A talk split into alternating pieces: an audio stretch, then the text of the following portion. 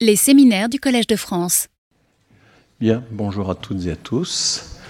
C'est la dernière séance du séminaire euh, sur l'immigration à la lumière du droit.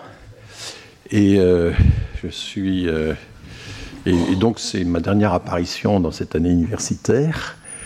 L'an prochain, je pense, pas encore totalement fixé, mais consacrer mon cours aux relations entre migration forcée, colonialisme, décolonisation, esclavage, enfin voilà, tout cet ensemble, puisque comme vous le savez, nous devons absolument changer de thème d'une année à l'autre. Hein. c'est l'obligation, l'agréable mais exigeante obligation qui pèse sur les, professeurs.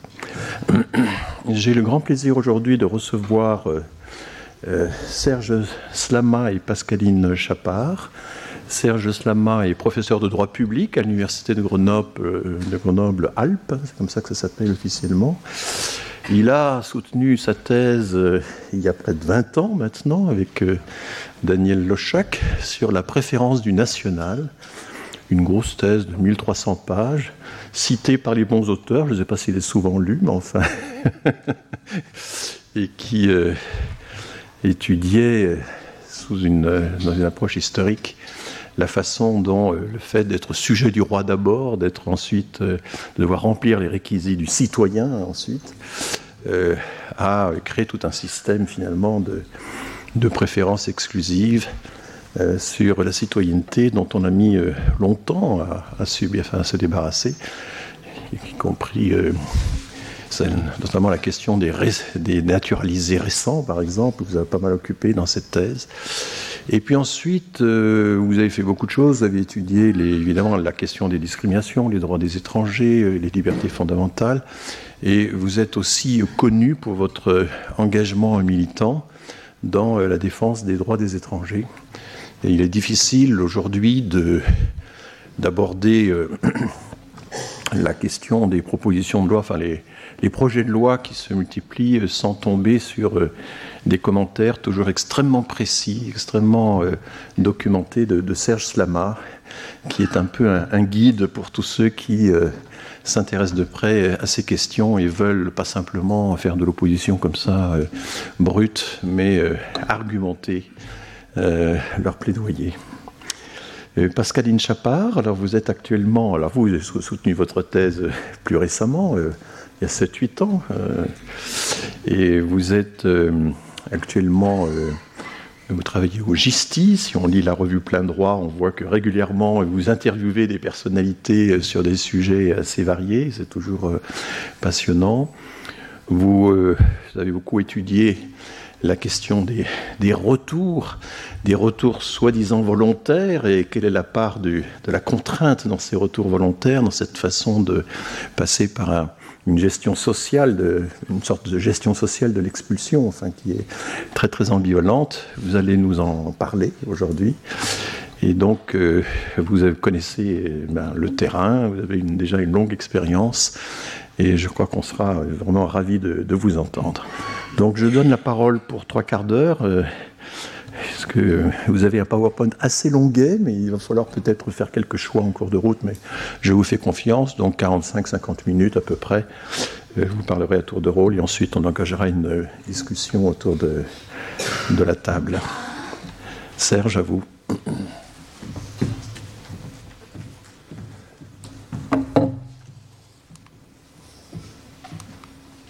Alors, merci beaucoup de, l'invitation. Je suis ravi d'être là, d'intervenir au Collège de France, euh, aux côtés de vous, François Héran. Euh, évidemment, vos, travaux et, votre travail aussi au sein de l'Institut Convergence Migration, dont je suis fellow, euh, sont, quelque chose de très important sur les questions d'immigration.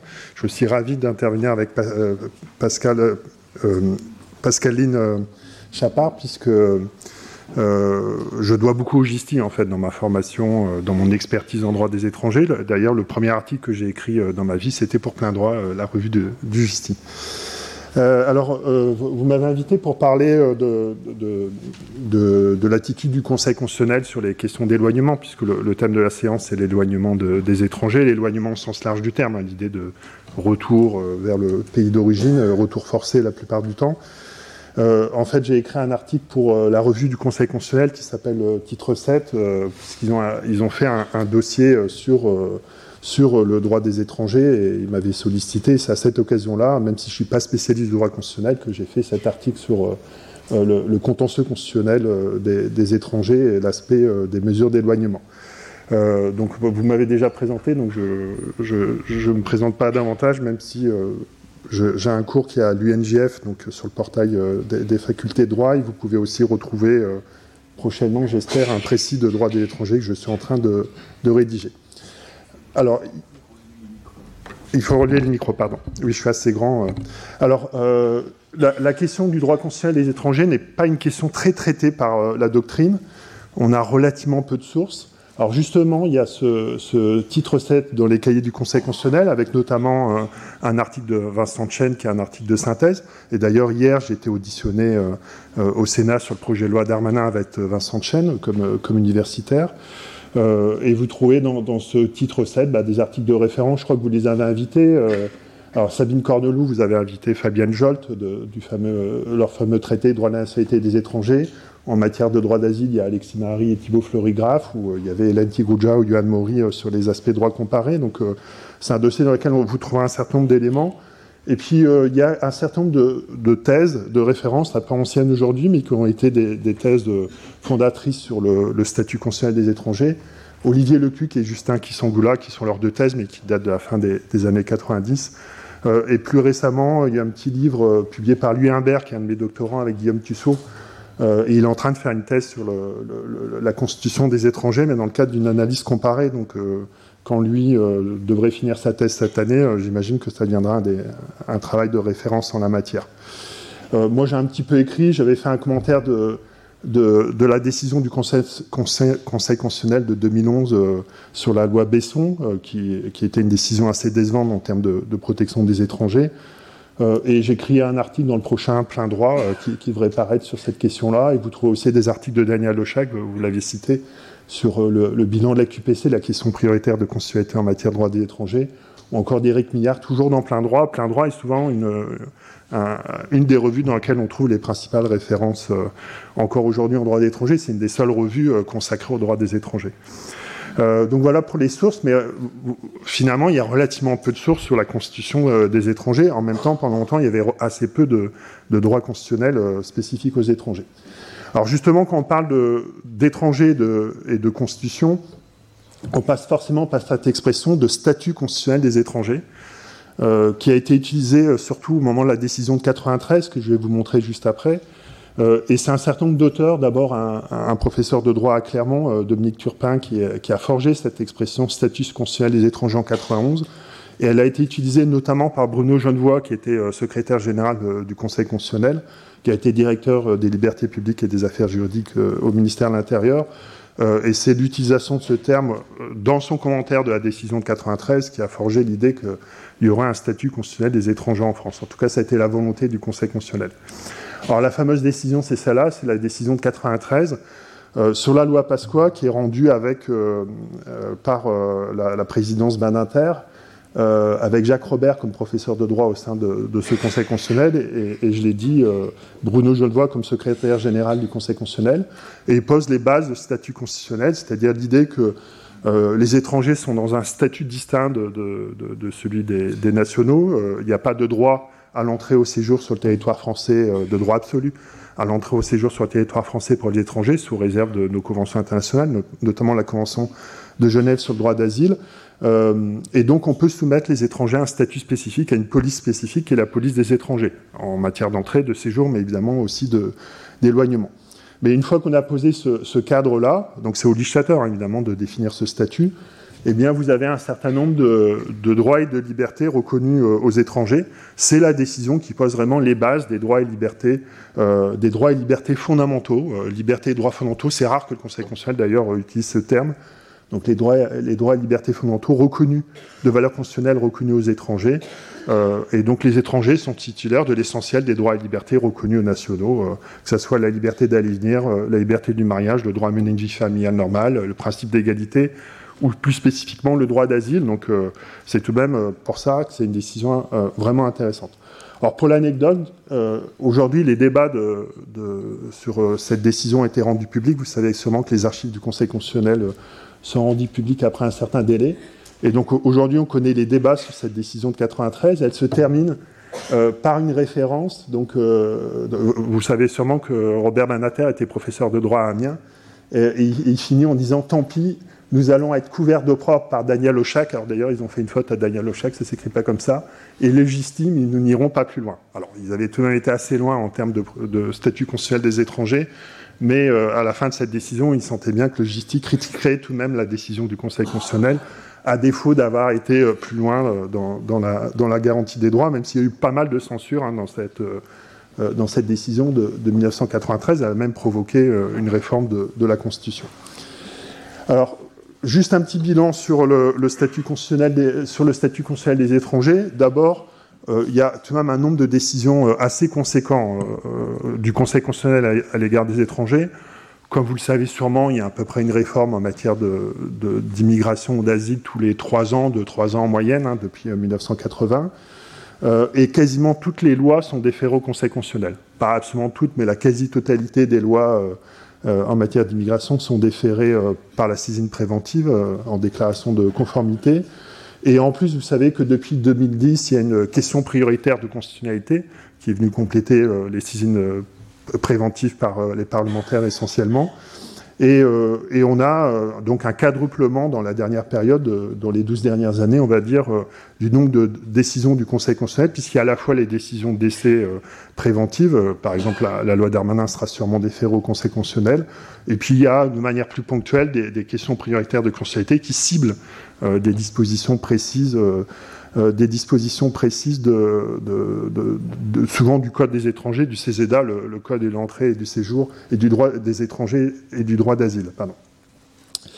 Alors là, j'ai fait un petit bilan récent, euh, justement, dans l'article qui doit apparaître sur plein droit, sur, euh, la protection accordée. il y a plus de décisions défavorables que de décisions favorables. Il y a tout de même des censures, notamment en QPC. le Conseil constitutionnel censure régulièrement des dispositions en droit des étrangers. Toujours sur statut constitutionnel, vous avez aussi euh, la, commission Mazo qui a rendu un rapport. Alors aujourd'hui, il peut paraître assez important ce rapport, puisqu'on reparle des quotas. Alors des quotas de régularisation, mais on en reparle. Euh, et régulièrement, euh, on reparle aussi de l'idée de fusionner les juridictions en, contentieux des étrangers, puisqu'il y a deux juges qui interviennent. Il y a un juge judiciaire qui intervient sur la rétention administrative essentiellement, et un juge administratif qui intervient sur la mesure d'éloignement. et on l'a peut-être oublié, mais en 2007-2008, Nicolas Sarkozy comme président, avait souhaité fusionner euh, les contentieux des étrangers et faire des quotas ethniques. Il avait demandé à, Pierre Mazot, qui était le, président du Conseil constitutionnel, euh, l'ancien président du Conseil constitutionnel, de faire un rapport. Et euh, évidemment, Pierre Mazot a dit que ce n'était pas une bonne idée et qu'il ne fallait pas réviser la Constitution pour adopter ces mesures. Alors c'est assez important parce que ça explique le cadre parfois complexe hein, du contentieux des étrangers entre deux juges et un certain nombre de garanties apportées par le Conseil constitutionnel. J'en viens plus précisément au contentieux de l'éloignement. Euh, et dans l'article que, j'avais fait pour titre 7, euh, j'avais l'idée de tonneau des, des Danaïdes, c'est-à-dire euh, le, Conseil constitutionnel est régulièrement saisi, je vous l'ai dit, une quinzaine de décisions depuis les, années 80 en, décision d'essai, et puis on rajoute toutes les QPC qui, qui, portent souvent aussi sur les mesures d'éloignement. Donc on a tout de même une bonne vingtaine de décisions du Conseil constitutionnel en la matière, donc c'est tout de même assez important comme corpus. Euh, et on s'aperçoit que la protection elle est en demi-teinte. Il y a des garanties formelles qui sont assurées. Le Conseil constitutionnel apporte des garanties, euh, notamment, je l'ai dit, sur, euh, sur la, séparation des, autorités. mais quand on fait le bilan, la protection, elle n'est pas aussi satisfaisante que ça. Donc il y a tout de même un, caractère un peu décevant, parfois, des décisions du Conseil constitutionnel. Alors, si vous voulez connaître le détail de, ces décisions, je l'ai dit, les, comptes rendus ont été rendus ont, été rendus publics, les, comptes rendus des, sessions du Conseil constitutionnel. Et donc on a notamment euh, ce compte rendu de 1989 sur la loi Jox, qui est un moment important, puisque ça va être une censure de la première loi Jox. Première loi Jox qui visait à transférer euh, le contentieux euh, de l'éloignement, à l'époque on appelait ça des arrêtés préfectoraux de reconduite à la frontière, au juge judiciaire. Donc il y avait cette idée, la loi Pasqua de, de 1986 avait créé les arrêtés préfectoraux de reconduite à la frontière mais avait confié cette compétence au juge administratif. Euh, et, il y avait cette idée de transférer euh, au juge judiciaire ce contentieux. Le Conseil constitutionnel va, censurer cette décision, ce rapport de Jacques Robert. on voit là l'importance des professeurs de droit. Il n'y en a plus un au Conseil constitutionnel des professeurs de droit sur, dans, ce travail, puisque c'est Jacques Robert qui va rendre un rapport sur, pour préparer la, décision du Conseil constitutionnel, et c'est lui qui va préconiser la censure. Et le débat est vraiment intéressant, vraiment intéressant. Alors d'autant plus que euh, la loi Jox, en fait, avait été. Euh, il y avait une saisine parlementaire, mais il y avait aussi une saisine par le Premier ministre Michel Rocard lui-même. Euh, ça arrive de temps en temps, des saisines blanches, un peu pour dire, pour garantir la constitutionnalité de, la loi face aux contestations. donc, il détaille, le, il détaille, il fait tout un rapport assez détaillé sur le, régime et propose la censure puisqu'il estime que c'est une compétence du juge administratif de contrôler les mesures d'éloignement. Et, un membre du Conseil constitutionnel dit qu'il a fait une véritable leçon d'agrégation. Donc je ne suis pas sûr qu'on retrouverait souvent ça aujourd'hui au Conseil constitutionnel. Euh, il y a des débats, alors je vais peut-être passer un peu vite, mais euh, on a les différentes euh, personnalités du Conseil à l'époque, notamment Daniel Meyer, hein, qui, est une grande personnalité du Conseil constitutionnel, un résistant, qui lui se réfère à la création de l'OFPRA, auquel il avait participé au début des années 50. Euh, euh, et il se demande si le juge judiciaire n'est pas plus protecteur, n'offre pas plus de garanties que le juge administratif en termes de protection.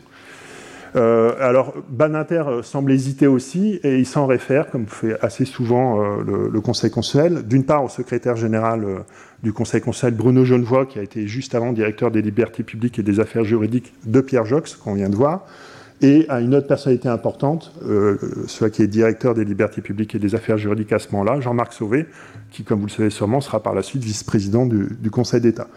Euh, et donc, euh, vous voyez, c'est ce qu'on trouve assez souvent dans ces... Là, avez-vous des confidences à ce sujet, monsieur le rapporteur? Le directeur des libertés, publiques et des affaires juridiques, M. Sauvé, appréhende beaucoup l'avenir, donc il craint la censure. Et donc on a un débat notamment sur quelles sont les informations qu'on a de la part euh, ici du DLPAJ ou d'autres autorités sur le risque de censure et est-ce que ça serait bien pris ou pas, ou est-ce que le gouvernement pourrait s'adapter à cette censure? Euh, donc par exemple Maurice Faure, euh, qui, je crois est assez proche de Mitterrand, si je me rappelle bien, il dit le ministre de l'Intérieur que j'ai rencontré récemment, donc il le dit pendant le débat, m'a dit que nous si nous censurions l'article 10, il ferait avec. je crois pour ma part que le ministre de l'Intérieur s'attend à la censure. Donc vous voyez, quelque part, il pouvait censurer parce que quelque part, l'autorité politique s'attendait à cette censure et, euh, elle était euh, politiquement acceptable euh, et juridiquement fondée, puisque vous Jacques Robert avait, donné les arguments juridiques pour. Et à l'époque, le débat est assez intéressant, c'est sur cette répartition de compétences, à qui on doit confier le contentieux des étrangers, ils interrogent les, syndicats de magistrats judiciaires et le, président de, le, premier président de la Cour de cassation. Et à l'époque, le premier président de la Cour de cassation ne s'oppose pas à, contrôler le contentieux des étrangers. Euh, mais à côté, ils interrogent aussi le vice-président euh, du Conseil d'État, Marcelon, et lui non plus, euh, il ne s'oppose pas à, contrôler, mais il ne revendique pas non plus fermement, enfin, il revendique au contraire fermement la compétence. Donc à l'époque, ils ne sont pas inquiets par le contentieux des étrangers, ils ne sont pas inquiets par le risque de, massification de ce contentieux. Et il y a même les, deux ordres de juridiction qui, quelque part, revendiquent euh, ce contrôle. Aujourd'hui, je pense que ça serait plus du tout le, même tableau, euh, vu les masses contentieuses que ça représente. et donc, à tel point, c'est aussi un, passage intéressant que Robert Manater s'inquiète du masochisme de ces magistrats, hein, des magistrats judiciaires, qui acceptent comme vous le voyez, de, finalement ce contrôle. Alors, ils contrôleront la rétention et le juge administratif contrôlera la mesure d'éloignement, mais euh, vous voyez bien qu'il y avait des hésitations. Maurice Faure, il dit euh, nous n'étions pas en présence de deux blocs de compétences totalement clairs séparés par le canyon du, Colorado. Donc c'était pas clair euh, à qui il fallait confier quoi. le, le hésitera beaucoup, et même vous voyez le Conseil conseiller a hésité. Bon, finalement, suite à, à cette intervention de Robert Manater, ils vont censurer euh, la disposition en estimant que la nature et la fréquence du contentieux ne justifiaient pas de déroger euh, au, bloc de compétences habituel entre euh, ce qui relève du juge administratif et ce qui relève du juge judiciaire. Donc c'est bien une décision de censure.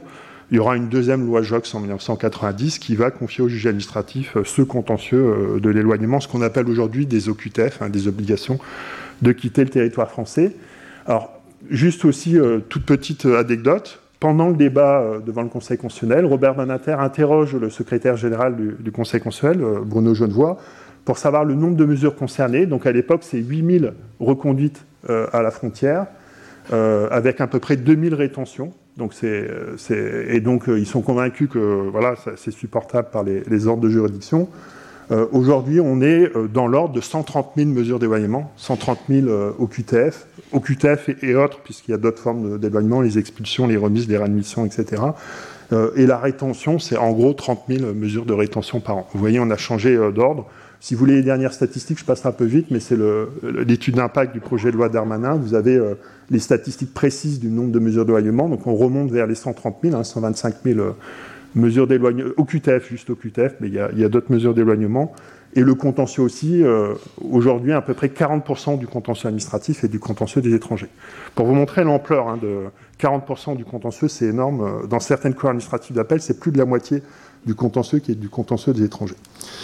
Euh, et donc, euh, tout ça pour euh, en venir à la posture du juge, c'est-à-dire quel est. vous voyez, ce contexte est intéressant et, les éléments pris en compte dans le débat devant le juge constitutionnel sont assez intéressants parce qu'on voit qu'il y a des aspects juridiques.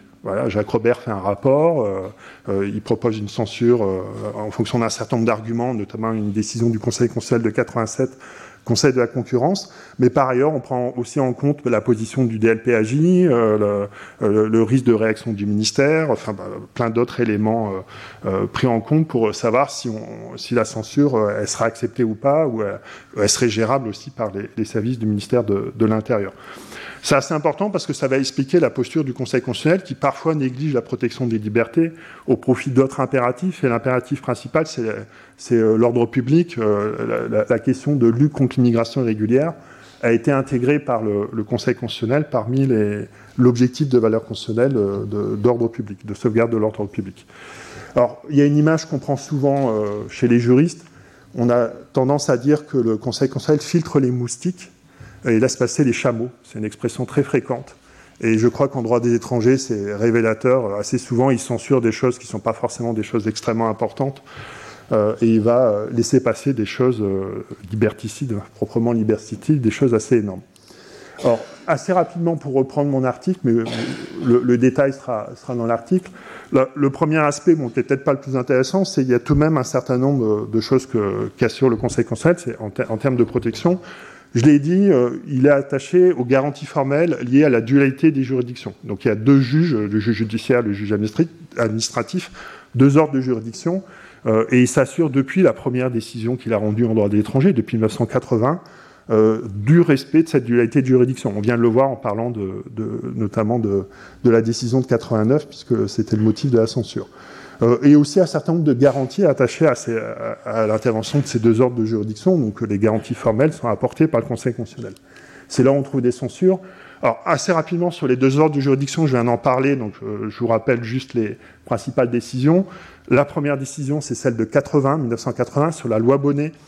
Euh, alors, il y a en fait de la rétention administrative depuis les années 60. On découvre un centre de rétention administrative en 64. La CIMAT découvre un centre de rétention administrative sur le port de Marseille, à Arinque, en 1964. Donc c'était une pratique qui existait et qui s'était développée à l'égard des Algériens notamment.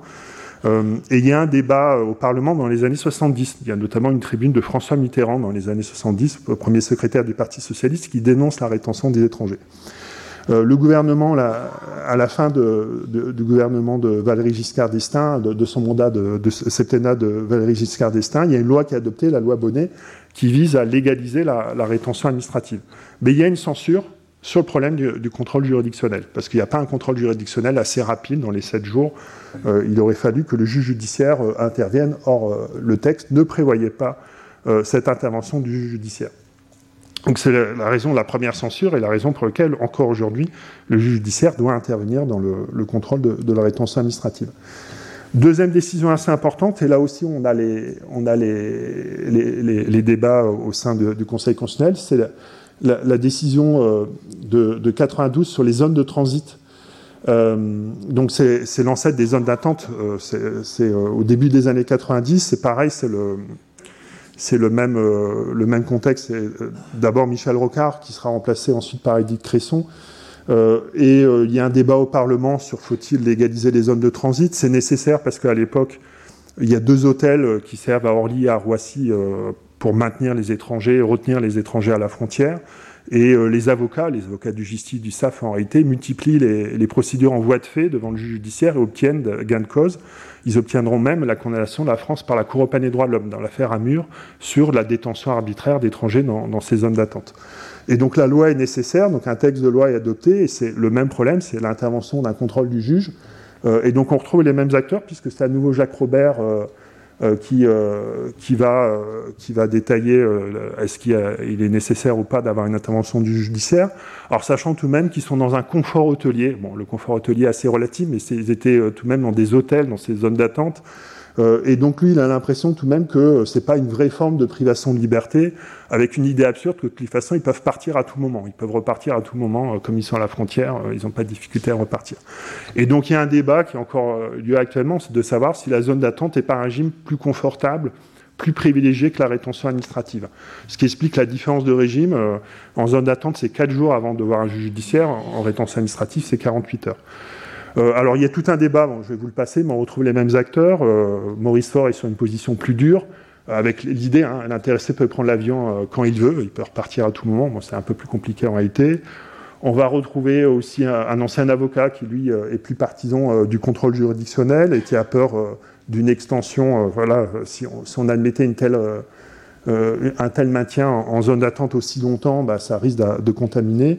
Et puis, comme d'habitude, on interroge Bruno Genevois. Donc, vous voyez, c'est la même mécanique. Hein. Le, président euh, Banater interroge le secrétaire général euh, et il cherche à sonder aussi l'attitude que, pourra avoir, la, réaction que pourra avoir le, ministère, sachant que là aussi, le gouvernement avait anticipé, c'est aussi une saisine blanche euh, Michel Rocard s'était engagé euh, et, le ministre Marchand s'était engagé à cette saisine. Donc euh, voilà. Donc et il regrette d'ailleurs qu'il n'y ait eu pas d'examen par le Conseil d'État puisque je crois que c'était un amendement au texte et donc le Conseil d'État n'avait pas été consulté sur le texte. Donc c'est assez fréquent euh, de, regretter qu'il pas que le Conseil d'État n'ait pas été consulté puisqu'il aurait pu euh, améliorer juridiquement la disposition. Et donc vous voyez, euh, je sais que M. Marchand, donc, qui est le ministre de l'Intérieur, a déjeuné avec M. Long, le vice-président du Conseil d'État. Donc on va retrouver, enfin vous voyez, on les retrouve dans les débats, hein, c'est dit très très clairement. Alors dernière chose sur cette décision, c'est une décision qui est assez importante aussi pour les associations puisque les associations avaient déposé ce qu'on appelle une porte étroite alors euh, aujourd'hui, ça a changé de nom, on appelle ça des contributions extérieures, mais ça a été assez fréquent à l'époque d'alimenter le Conseil constitutionnel par des argumentaires. Euh, et là, euh, les principales associations, donc la NAFE, c'était François-Julien Laferrière, qui est un professeur d'université, qui était dans mon jury de thèse d'ailleurs, France Terre d'Asile, et pour le justice, c'était Daniel Lochac, qui était présidente à l'époque, je pense. Ouais, elle était présidente et la CIMAD et donc avait euh, déposé des argumentaires en vue de, la censure. Donc ça figure aussi dans le compte-rendu du débat, euh, euh, ces, argumentaires associatifs. Et d'ailleurs, par la suite, ça sera, il y aura des commentaires dans des revues de droit de Daniel de Lochac et de François-Julien Laferrière de, de cette décision. Voilà pour, euh, les influences éventuelles du Conseil. on retrouve euh, ces débats, euh, bah, par exemple, sur l'asile en rétention, c'est une décision plus récente du Conseil constitutionnel. toujours sur la compétence du judiciaire. Alors c'est un peu plus technique, c'est savoir jusqu'où va la compétence du judiciaire en matière de rétention. Est-ce que le judiciaire peut contrôler la mesure d'éloignement qui fonde la mesure de rétention? La réponse est non. Mais pour vous dire que ces débats de, de compétences existent toujours devant le Conseil constitutionnel. Alors là, on n'a pas abouti à une censure. Euh, mais euh, la, question revient régulièrement euh, de savoir si on peut créer un, seul ordre de juridiction ou unifier le, contentieux des étrangers. Alors ensuite, je vous l'ai dit, il y a un certain nombre de garanties juridictionnelles qui sont apportées. Je vais passer un peu vite, mais dans pas mal de décisions du Conseil constitutionnel, le Conseil constitutionnel veille à ce qu'il y ait des garanties de procédure qui soient apportées aux étrangers. Ce qu'on retrouve le plus fréquemment, c'est le droit au recours.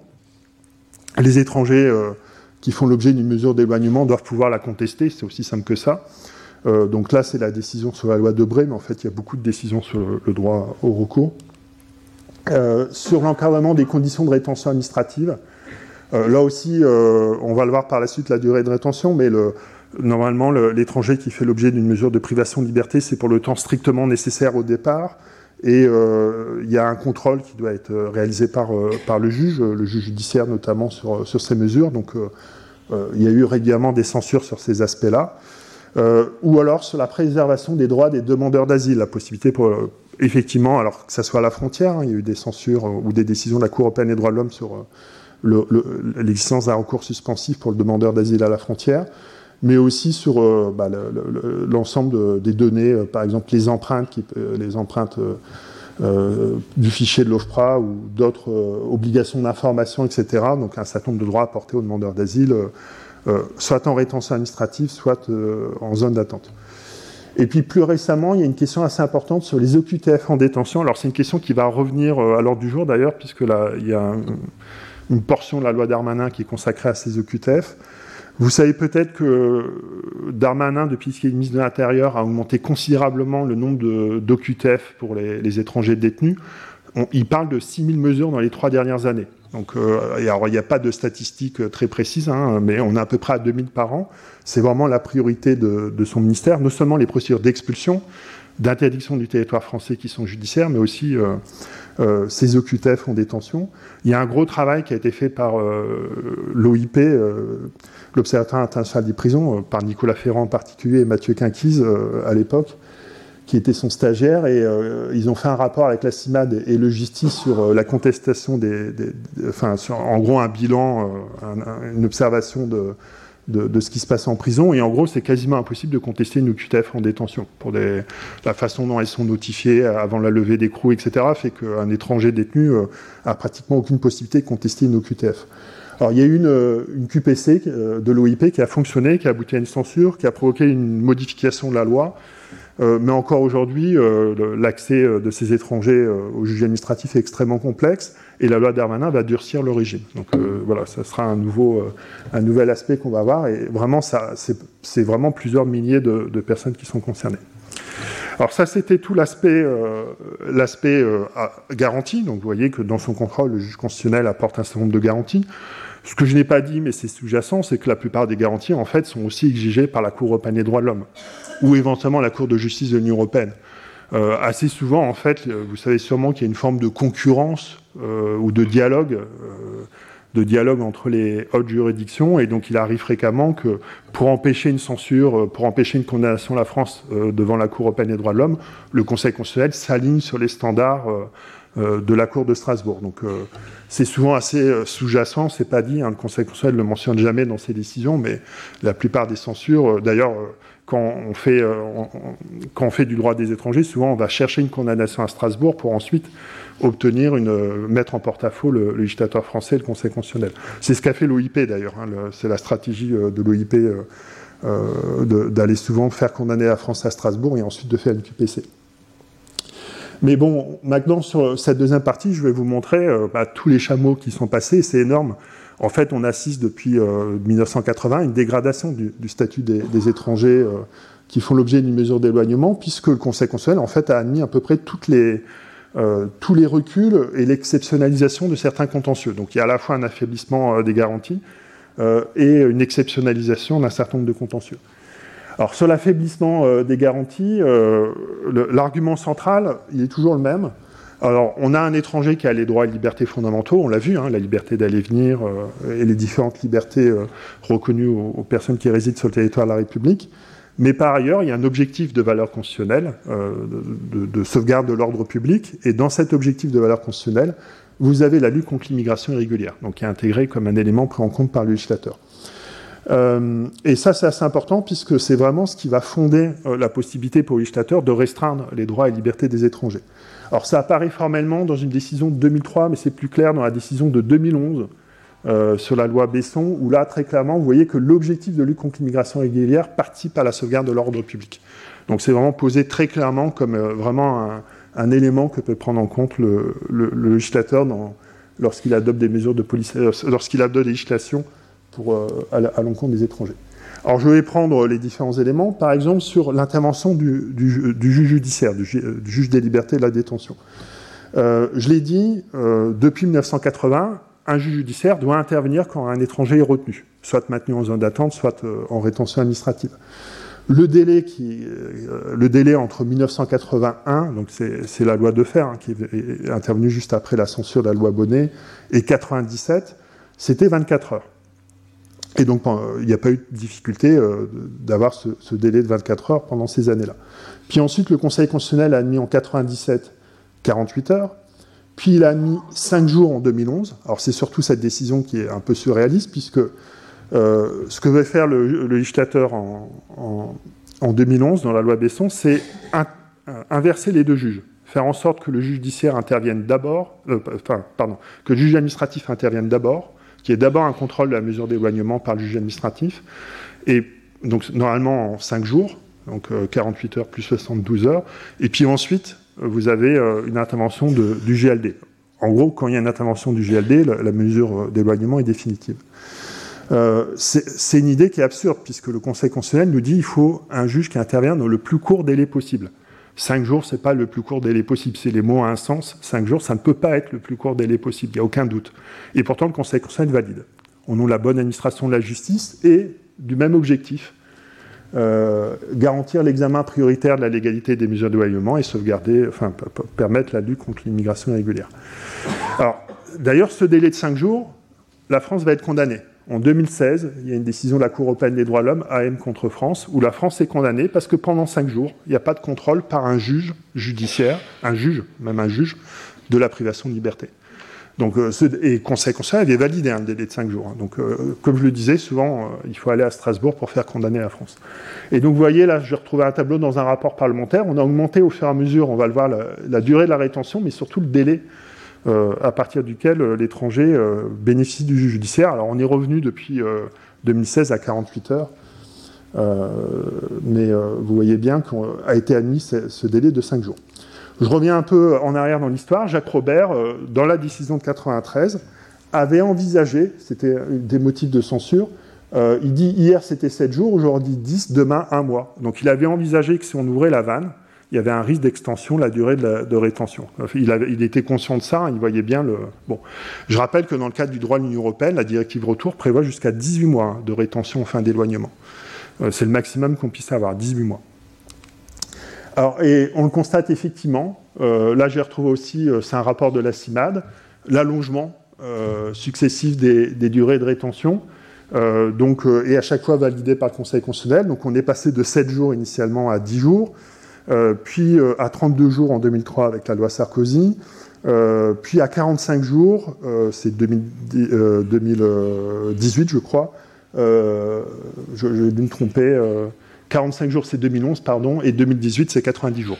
Donc aujourd'hui, la, durée de rétention maximale pour un étranger dans une procédure ordinaire, c'est jusqu'à 90 jours de rétention administrative avec des, contrôles. Euh, j'ai mis les, 48 heures, 28, c'est à chaque fois qu'intervient le, juge judiciaire. Euh, et on a le, Conseil constitutionnel a même admis pour les mesures d'éloignement euh, où la finalité est la lutte contre le terrorisme, c'est des personnes condamnées ou en lien avec des activités terroristes, que la durée de rétention puisse aller jusqu'à 6 mois. Donc c'est le maximal de durée de rétention en France, c'est 6 mois. Euh, le texte de loi prévoyait même 18 mois, de recourir à 18 mois, mais le Conseil constitutionnel a censuré. Alors sans nous expliquer pourquoi, d'ailleurs, il dit 12 euh, mois supplémentaires, c'est trop, et il censure. Euh, donc il y a une atteinte à la liberté individuelle pour les 12 mois complémentaires. Mais il a tout de même admis 6 mois, donc aujourd'hui un, étranger, alors c'est des cas exceptionnels évidemment, mais un étranger dans l'absolu peut faire l'objet d'une rétention administrative de 6 mois et c'est conforme à notre Constitution. Donc vous voyez bien ici comment, euh, au fur et à mesure, on a un glissement, hein, euh, un glissement du contrôle, enfin de, ce qu'accepte le judiciaire, des bornes hein, finalement à la liberté qui sont posées par le, Conseil constitutionnel. Alors aussi, pêle-mêle, au nom de la bonne administration de la justice, beaucoup de choses ont été admises par le Conseil constitutionnel. alors c'est un peu technique, mais quand le juge des libertés de la détention rend sa décision, il y a un recours euh, qui est fait par le procureur, par le parquet, euh, devant la cour d'appel, le premier président de la cour d'appel. Euh, mais normalement, l'étranger est libéré. Le JLD prononce la libération de l'étranger. Eh bien, il y a un délai de mise à disposition, c'est-à-dire l'étranger ne peut pas partir pendant 6 heures, où, où l'étranger est mis à disposition de la justice le temps que le parquet introduit son appel. Bah, ça, c'est validé par le Conseil constitutionnel. Des dispositifs de purge des nullités, c'est aussi assez technique, mais entre une instance et une autre, il y a une purge des nullités, c'est validé par le Conseil constitutionnel. Le recours aux moyens de communication audiovisuelle, ça se développe beaucoup et ça va être encore plus développé dans la loi Darmanin, c'est validé par le Conseil, même sans consentement de l'intéressé. Euh, la durée de retenue, c'est la période préalable euh, à la rétention administrative qui permet de vérifier la situation de l'étranger avant la, mesure de rétention, avant la mesure d'éloignement, qui est passée d'abord à 16 heures suite à c'est la loi Valls de, 2012 suite à une décision de la Cour de justice de l'Union européenne, puis à 24 heures. ou plus largement toutes les mesures de surveillance qui sont imposées à l'étranger, notamment les assignations en résidence, la possibilité d'aller à son domicile, etc. Euh, tout ça a été validé euh, par le Conseil constitutionnel. Donc c'est vraiment des, atteintes à la liberté assez importantes, à chaque fois euh, validées par le Conseil pour la bonne administration de la justice ou pour la lutte contre l'immigration irrégulière. Alors même à l'égard des enfants a été admis un certain nombre de mesures. Le plus surprenant, c'est la rétention des enfants. La Cour européenne des droits de l'homme a, alors, a pas remis en cause le principe de la rétention des enfants, mais l'a encadré sévèrement. Il y a neuf condamnations de la France par la Cour européenne des droits de l'homme sur la question de rétention des enfants. Et le Conseil constitutionnel a, garanti euh, comme exigence constitutionnelle l'intérêt supérieur de l'enfant. Donc il a été chercher l'intérêt supérieur de l'enfant de la Convention internationale des droits de l'enfant, hein, tout simplement, et il l'a importé en, droit constitutionnel français. Euh, mais il a reconnu dans, la, décision de 2018 cette possibilité de rétention des enfants avec leurs parents. Alors on parle de la remettre en cause. La, loi Darmanin projette de mettre fin à la rétention des enfants de moins de 16 ans. Euh, peut-être pas à Mayotte, on verra bien. Il y a 3500 enfants à Mayotte hein, qui sont en rétention et à peu près 300 en métropole. Euh, mais c'est validé par le Conseil constitutionnel, alors même que c'est fortement contestable que ça soit dans l'intérêt de l'enfant euh, de, se retrouver en rétention administrative. et puis, dernier aspect, bah, je vous l'ai dit, il, valide beaucoup de régimes spéciaux. ça, c'est vraiment une tendance plus actuelle du droit des étrangers. Alors, la zone d'attente, c'était déjà un régime spécial. En réalité, par exemple, je l'ai dit, hein, le JLD intervient dans les 96 heures en zone d'attente. C'est un régime un peu à part. On l'a vu au moment de l'Océan Viking. Vous vous rappelez sûrement cet été, enfin l'été dernier, où, euh, il y a une zone d'attente euh, temporaire qui a été créée euh, à Toulon, etc. Et donc, on a déjà un régime spécial. Mais là où on a un développement vraiment important, c'est pour les procédures d'expulsion. Alors là aussi, ça revient particulièrement d'actualité puisque c'est le cœur du, projet euh, d'Armanin, euh, d'affaiblir les garanties contre les mesures d'expulsion. Alors la mesure d'expulsion, là, c'est au sens strict du terme, hein, c'est l'expulsion liée à l'ordre public, aux troubles graves à l'ordre public. Euh, et il se trouve qu'en droit français, la mesure d'expulsion, il n'y a pas de recours spécifique contre la mesure d'expulsion. Pour les obligations de quitter le territoire français, il y a un recours suspensif de plein droit. Il y a un régime spécifique contre les, OQTF. En revanche, contre les mesures d'expulsion, c'est le droit commun qui s'applique. C'est le recours pour excès de pouvoir, le référé liberté, le référé suspension. Or, il se trouve que ces recours ne sont pas suspensifs de plein droit. C'est la raison pour laquelle la France a été condamnée en 2005 dans l'affaire Gebre sur l'asile à la frontière. Parce que les demandeurs d'asile à la frontière, en zone d'attente, avait pas de recours suspensif. Donc c'est sûr qu'il faut un recours suspensif. C'est une obligation euh, imposée par la Cour européenne des droits de l'homme. Eh bien, aujourd'hui, les, étrangers qui font l'objet d'une mesure d'expulsion en urgence absolue ne bénéficient pas de recours effectif. C'est absolument certain. Il n'y a pas l'ombre d'un doute. Hein. La France sera condamnée un jour sur ce motif-là. Eh bien, le Conseil constitutionnel a validé euh, dans une QPC. Euh, donc euh, très clairement, voilà. Alors vraiment, c'est les, expulsions. Ça, concerne peu de personnes hein, par an. Hein, les expulsions en urgence absolue, c'est souvent des cas assez graves, mais mais on a une validation par le par le Conseil constitutionnel dans cette décision de, 2016. Et puis on a tout un régime pour euh, ces étrangers qui font l'objet de mesures d'expulsion. Alors c'est souvent des cas très durs, hein, ces étrangers-là. Je prendre le cas le plus connu qui est Kamel Daoudi. Kamel Daoudi euh, a été naturalisé français par mariage. Il a d'abord été déchu de la nationalité française, donc il a été condamné pour, euh, à de la prison pour complicité de tentative d'attentat. Il est déchu de la nationalité française, il fait l'objet d'une mesure d'expulsion du territoire français, mais ne peut pas être expulsé vers l'Algérie puisque la Cour européenne des droits de l'homme a estimé qu'il risquait d'être maltraité en Algérie. Euh, et donc depuis 2008-2009, il est assigné à résidence en France. Il est toujours sous le coup d'un arrêté d'expulsion et il est dans un régime d'assignation où le change d'endroit sans arrêt en fonction euh, euh, de, préoccupations du ministère, loin de sa famille d'ailleurs. et régulièrement, il a fait des, procédures, il a fait des QPC, notamment, il a fait plusieurs QPC, il a saisi à plusieurs reprises les juridictions. Euh, et il y a eu un aménagement du régime d'assignation à résidence pour son cas, en réalité, pour les quelques cas, euh, très peu de personnes sont concernées. Mais globalement, c'est validé. C'est-à-dire le Conseil constitutionnel a validé cette possibilité pour un individu d'être assigné de manière définitive, sans limite de durée. Et pour lui, euh, plus de 12, 13 ans, enfin, on, est, on commence à, à 14 ans, enfin, et il retourne régulièrement en prison, puisque trois pointages à la gendarmerie au commissariat par jour, s'il a en retard un pointage, c'est euh, comparaison immédiate, tribunal correctionnel et condamnation. Euh, donc euh, ça c'est un autre aspect. Alors il y avait aussi des problèmes de libération conditionnelle. Donc il y a une QPC. Alors ça, aboutit à une censure partielle sur la libération conditionnelle des personnes pour motif terrorisme. Mais vous voyez, c'est des domaines dans lesquels on trouve un droit complètement hors du commun. Je l'ai dit tout à l'heure, six mois de rétention, assignation à résidence en fait possiblement définitive. Euh, donc ici, un juge constitutionnel assez peu protecteur euh, et, pas, et pas au niveau des standards de la Cour européenne des droits de l'homme. Euh, et puis, plus largement, pour en parler un tout petit peu, on peut parler aussi des régimes outre-mer. Alors, je n'ai pas de décision spécifique outre-mer sur les mesures d'éloignement, mais je pense que c'est aussi important d'en parler, puisqu'il y a un droit complètement dérogatoire hein, qui, a lieu outre-mer, particulièrement à Mayotte, euh, un petit peu en Guyane aussi, euh, où on a des régimes spécifiques. Mayotte, avec la départementalisation, on, applique le, Code des étrangers désormais à Mayotte, mais il y a tout de même un certain nombre d'exceptions, notamment il n'y a pas de recours suspensif de plein droit. C'est-à-dire quand l'obligation de quitter le territoire français, le fait de saisir le juge n'empêche pas la mesure d'éloignement. Euh, et il y a des pratiques à Mayotte d'enfermement, de rétention systématique des enfants, 3500 enfants, euh, pas mal de pratiques euh, irrégulières, et la, Cour européenne des droits de l'homme a d'ailleurs condamné euh, la France dans l'affaire Moustaï contre France. Mais c'est vraiment un régime d'exception. On parle souvent d'un droit laboratoire à Mayotte, puisque vraiment dans les techniques qui sont utilisées à Mayotte, on voit les, techniques de contrôle d'identité, d'interpellation, d'interception des bon, il y, a beaucoup de. C'est massif, hein, c'est 20 à 30 000 personnes par an. Alors je peux parler tout de même d'une décision du Conseil constitutionnel sur les contrôles d'identité. À Mayotte, il y a un, régime de contrôle d'identité un peu hors norme qui ressemble au, régime qu'on a sur les bandes frontalières en France, ce qu'on appelle les bandes Schengen. Euh, et, euh, euh, c'est en gros des possibilités de contrôle d'identité systématique en fait. Et quand on parle de contrôle d'identité systématique, en fait, on parle de contrôle d'identité au faciès en réalité. eh bien, le, Conseil constitutionnel a été saisi sur ce type de contrôle d'identité spécifique à Mayotte. Il a validé. et il a validé en prenant en compte euh, on va dire, la pression migratoire, la, situation spécifique de Mayotte. Alors, il a rappelé que les contrôles ne devaient pas être discriminatoires, mais il le dit depuis 1993 et ça n'a pas changé grand-chose.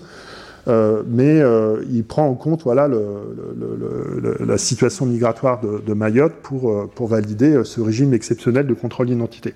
Pourtant, la Cour européenne des droits de l'homme, dans une affaire d'Essouza Ribeiro, avait écarté cet argument en disant qu'en la matière, il est question de liberté individuelle, euh, etc. Euh, il est hors de question de, prendre en compte la situation migratoire pour porter atteinte à, ces droits. Donc tout ça pour vous dire qu'on a un régime d'exception euh, et qui va sûrement se perdurer, puisque dans la loi Darmanin, il est prévu l'adaptation de la loi Darmanin outre-mer par une ordonnance spécifique. Donc il y aura toujours des dérogations outre-mer. Voilà, donc euh, j'en ai fini avec euh, mon exposé. Je pense que je suis à peu près dans, les temps, c'est parfait. Et donc, euh, bah, je vous laisse la, je laisse la parole à Pascaline.